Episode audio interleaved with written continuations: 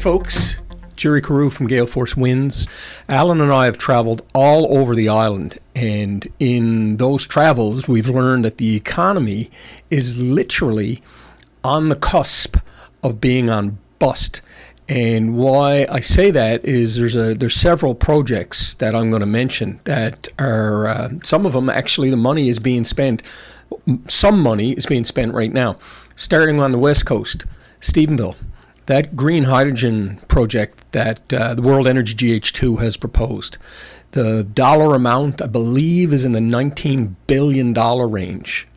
And they're spending money right now. That money has already started flowing.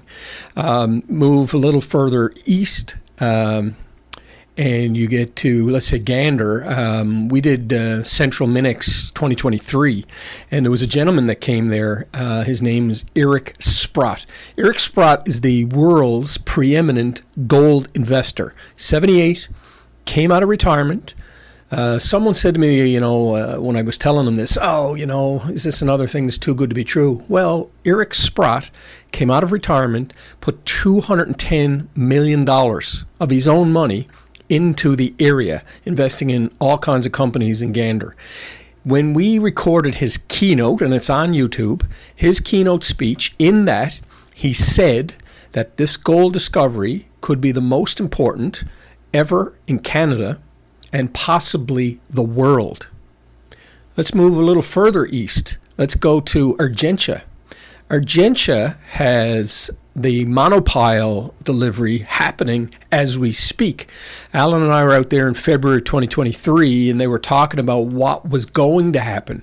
Um, there's a company out there called Pattern Energy. There's going to be some wind and hydrogen play in that area as well. Multiple, multiple millions of dollars. It's it's unbelievable. And then uh, let's go to the Burin Peninsula. Actually, Argentia's further east in the Burin Peninsula, but what what I, what we learned through Everwind and some work we did with Everwind at, at the Energy NL show is that there's there's a wind and hydrogen uh, proposal for the Burin Peninsula that's in the multiple of billions of dollars, multiples of billions of dollars. That's uh, four projects the tech sector. The tech sector is literally on fire. You've got so many companies right now that are actually, you know, um, venture capital. Obviously, since Verafin had their um, large exit, the uh, companies are attracting attention for venture capitalists. Needless to say, when I hear people say that the economy is struggling, I, I struggle to understand where they're hearing this. Um, everyone we talk to, and we do a lot of work with the construction industry, uh, everyone we talk to says that, you know, things are really, really busy and they're struggling to find people. I think it's really important that we as a collective think and, and not, not think, but, but talk amongst ourselves about these positive economic drivers that are not only on the horizon, many of which, as I've described, are actually expenditures are happening right now. So, what I do whenever I encounter someone who talks negatively about the economy, I bring up those five points.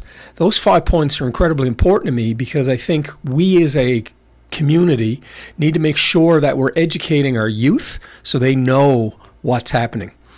So I just wanted to touch base with everyone today and, and talk a little bit about the experience that I had with, uh, that we've had crossing this beautiful province of ours.